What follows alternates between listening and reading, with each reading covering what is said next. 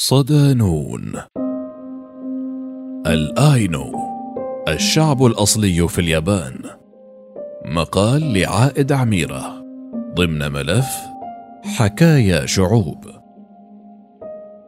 عند زيارة اليابان من المؤكد أنك ستعجب بمتاجرها وأسواقها المنتشرة في كل مكان وحدائقها الممتدة ومعابدها ومراكز ممارسة اليوغا والرياضات الروحية فيها. فضلا عن حفلات الشاي والمهرجانات والاحتفالات التي يرتدي فيها الرجال والنساء الملابس اليابانية التقليدية. لكن من الصعب أن تتعرف على شعب الآينو رغم كونه أول الشعوب التي استوطنت البلاد. في هذا التقرير الجديد لنون بوست ضمن ملف حكايا الشعوب سنتطرق إلى شعب الأينو ورحلة معاناتهم الطويلة من الاضطهاد والتهميش الممنهجين من السلطات الحاكمة في اليابان لقرون حتى الاعتراف بهم قبل سنتين فقط. كما سنتحدث عن خصائصهم الثقافية ومعتقداتهم خاصة عبادتهم للدببه سكان اليابان الأصليين. يشير مصطلح الاينو عموما إلى الأشخاص ذوي البشرة الفاتحة والشعر الطويل والأجساد الطويلة والضخمة. وهم مجموعة عرقية شرق آسيوية أصلية في اليابان. تاريخيا كانوا ينتشرون في هوكايدو وأجزاء من جزيرة هونشو وجزر كوريل وسخالين تعدان الآن جزءا متنازعا عليه من روسيا الاتحادية لكنهم يعيشون اليوم في الغالب بهوكايدو. يمتلك رجال الآينو شعرا مموجا وفيرا ولحا طويلة في أغلب الأحيان.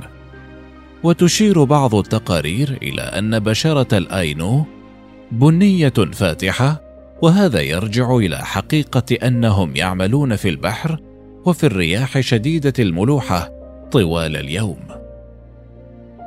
أما كبار السن الذين توقفوا منذ فترة طويلة عن عملهم في الهواء الطلق غالبا ما يكونون من البيض مثل الرجال الأوروبيين.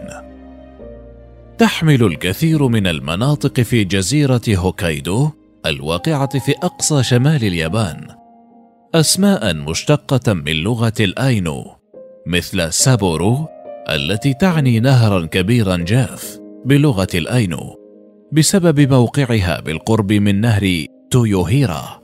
وقد أدى ارتباط هذه الأقلية بالجزيرة إلى تسميتها بإيزوتشي التي تعني أرض الأينو. تقول بعض المراجع التاريخية إن أفراد شعب الأينو ينحدرون من مهاجرين منغوليين دخلوا الجزر اليابانية قبل عصر جومون وقد تم تهجيرهم لاحقا واستيعابهم تدريجيا عندما وسع اليابانيون في فترة ياماتو أراضيهم من غرب اليابان شمالا. فيما تشير بعض الأبحاث الحديثة إلى أن ثقافة الاينو نشأت من اندماج ثقافات جومون وأوكوتسوك وساتسومون. وهي إحدى الثقافات الأثرية القديمة التي يعتقد أنها مشتقة من ثقافات فترة ما قبل جومون في الارخبيل الياباني. يوجد اليوم ما بين خمسة وعشرين ألف ومائتي ألف فرد من هذه المجموعة العرقية لكن لم يتم إجراء إحصاء دقيق لأن العديد من الأينو يخفون أصلهم أو في كثير من الحالات لا يعرفون حتى أصلهم حيث أخفاه أهلهم عنهم لحمايتهم من التمييز والعنصرية. صيد وجمع وتبادل.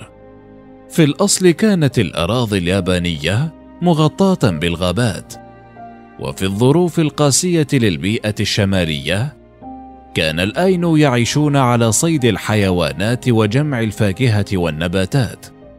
حيث يتم استخدام العديد من الأدوات خلال عملية الصيد بناء على الفريسة. منها الأقواس والسهام والفخاخ المعقدة المصائد وغيرها والخطافات وشبكات الصيد وأنظمة الحفر ومعاول النباتات والسكاكين. بالإضافة إلى الموارد التي يتم الحصول عليها من خلال الأنشطة التقليدية يحتفظ الاينو ببعض العناصر من أجل تبادلها مع السكان المجاورين كالفراء والجلود وريش الطيور. فقد كان شعب هذه الأقلية تجارا عظماء حيث بنوا حياتهم على الاتصال مع السكان الآخرين وشاركوهم وتبادلوا سلعهم بالإضافة إلى معرفتهم. على الرغم من أن شعب الآينو كان في الغالب يعيش على الصيد وجمع الثمار وتبادل البضائع فقد انخرط بعض الأعضاء أيضا في الزراعة المتغيرة وهي طريقة تستخدم فيها الحقول لبضعة مواسم ثم تترك حتى لا تستنفد التربة. يستقر الآينو على ضفاف الأنهار أو البحار في المناطق التي يعتبرون أنفسهم فيها محميين من الكوارث الطبيعية. كما أنهم يعيشون في مجتمع مجتمعين معا في قرى تسمى كوتان حيث يوجد لكل أسرة مقرها منزل ويتكون الكوتان في المتوسط من نحو عشرة أزواج. كما يوجد في الآين العديد من المباني خارج المنطقة المأهولة بالسكان وهي عبارة عن مخازن يتم فيها تجفيف الأسماك على وجه الخصوص وأيضا تجفيف الملابس كما توجد فيها أقفاص للدببه والعديد من المذابح الرأسية التي تحمي كوتان. يقع مدخل منازل الاينو عادة في الغرب. وهو مكون من غرفة واحدة فقط. وما يميز هذه المنازل أنها لا تحتوي على مدخنة حيث يتم إخلاء الدخان من خلال الفتحات الموجودة في زاوية السقف وتحتوي مساكن الاينو دائما على ثلاث نوافذ.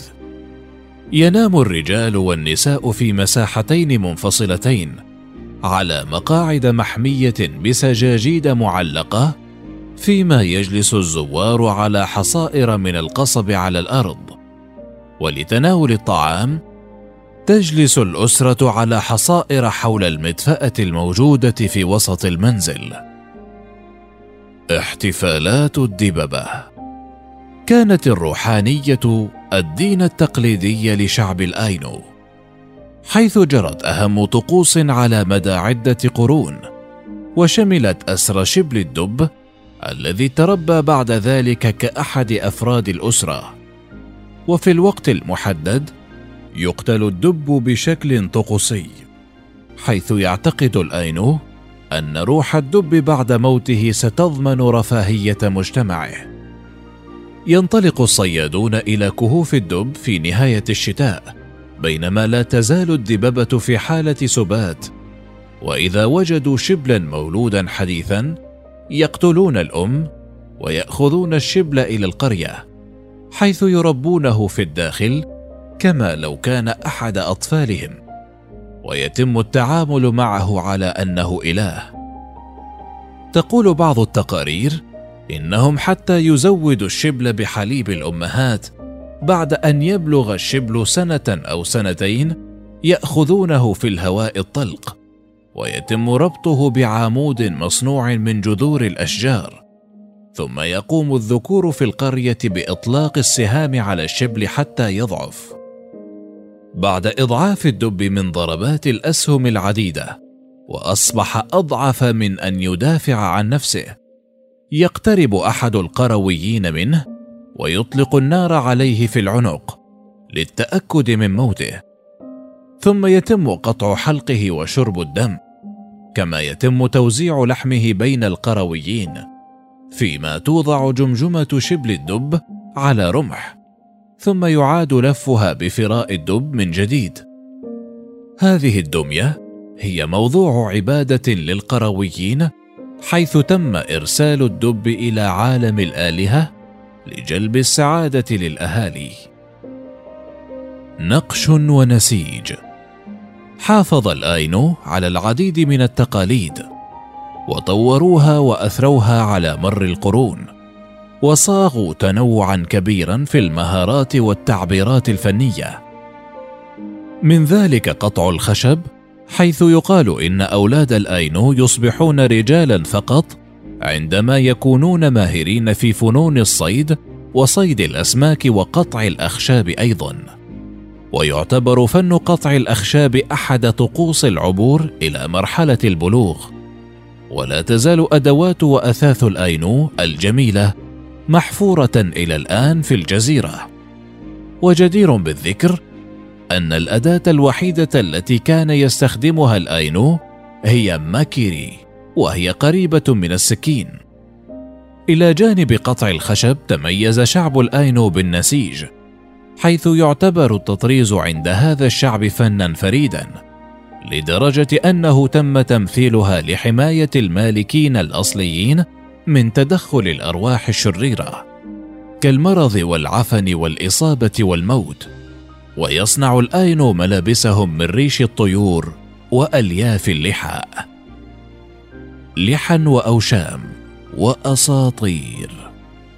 بعد سن معينة يتجه رجال الاينو إلى عدم الحلاقة والسماح لشعرهم بالنمو بحرية وهو ما يميزهم عن باقي سكان المنطقة.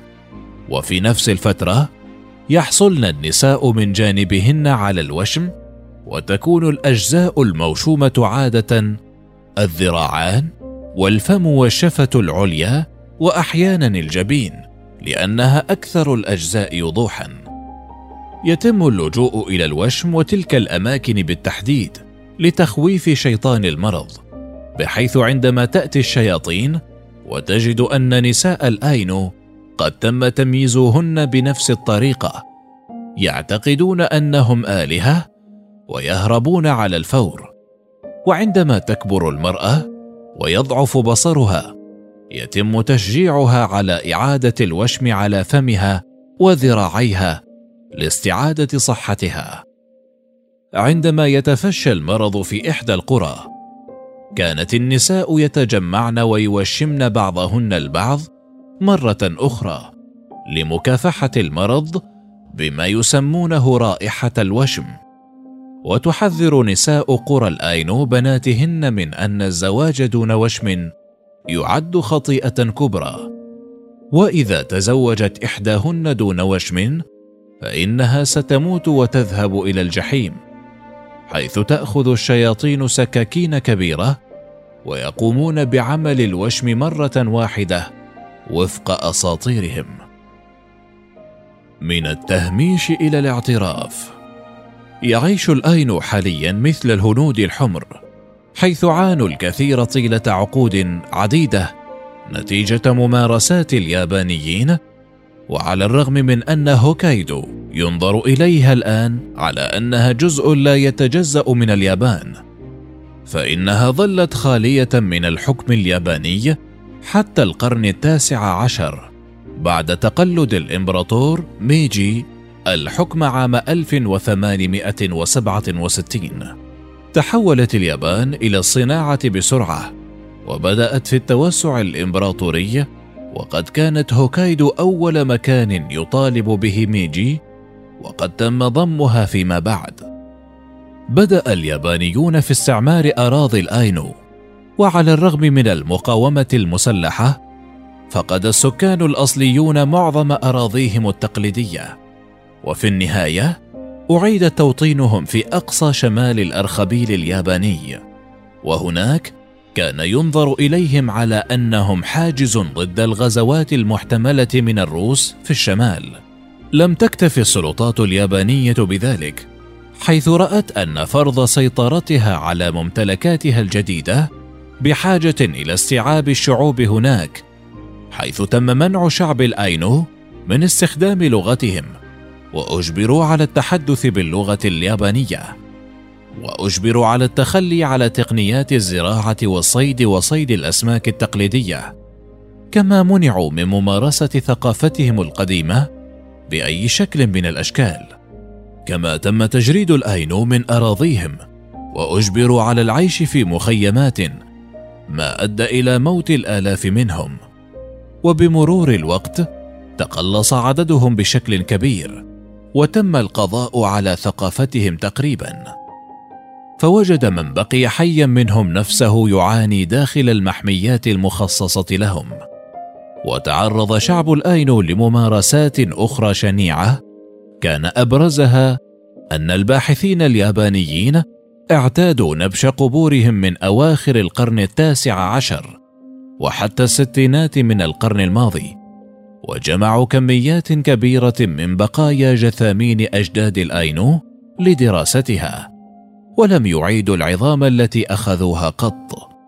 سنة 1960 بدأ الآينو يجتمعون للحصول على الحق في أن يكونوا مختلفين لكن مطالبهم لم تكن لها نتيجة إلى غاية عام 1994 إذ انتخب الناشط كيانو شيغيرو عضوا في البرلمان الياباني عام 1994 وسلطت بعض سلاسل قصص المانجا اليابانية المصورة الشهيرة الأضواء على المظاهر الثقافية لشعب الآينو. في عام 1997 تم إصدار قانون الترويج لثقافة الآينو ونشر ودعم تقاليدهم وواجب تعزيز ثقافتهم واختلافهم نتيجة ذلك انتشرت العشرات من المتاحف والمراكز الثقافية للتعريف بهذا الشعب. كما تصدر الآن صحيفة بلغتهم. وتم أيضا تضمين ثقافة الآينو في الكتب المدرسية حيث يجب أن توجد في صفحتين على الأقل في كتب التاريخ والجغرافيا. سنة 2008 أصدرت حكومة اليابان قرارا غير ملزم يدعو إلى الاعتراف بشعب الآينو على أنهم من السكان الأصليين لليابان ويحث على إنهاء التمييز ضد هذه المجموعة العرقية واعترف القرار بشعب الاينو كشعب أصلي له لغة ودين وثقافة متميزة. حينها قالت الحكومة تود الحكومة أن تقبل رسميا الحقيقة التاريخية المتمثلة في أن العديد من الاينو قد تعرضوا للتمييز ضدهم وأجبروا على الفقر مع تقدم التحديث. على الرغم من كونهم متساوين قانونا مع الشعب الياباني سنة 2019 عززت الحكومة اليابانية الوضع القانوني لشعب الآينو من خلال تمرير مشروع قانون يعترف رسميا بهم كشعب أصلي بناء على المادة الرابعة عشر من الدستور متساوون أمام القانون. ويحظر التمييز على أساس العرق. علاوة على ذلك يهدف مشروع القانون إلى تبسيط إجراءات الحصول على اذونات مختلفة من السلطات فيما يتعلق بنمط الحياة التقليدي لشعب الآينو وتعزيز هوية وثقافات الآينو دون تحديد المجموعة العرقية حسب النسب.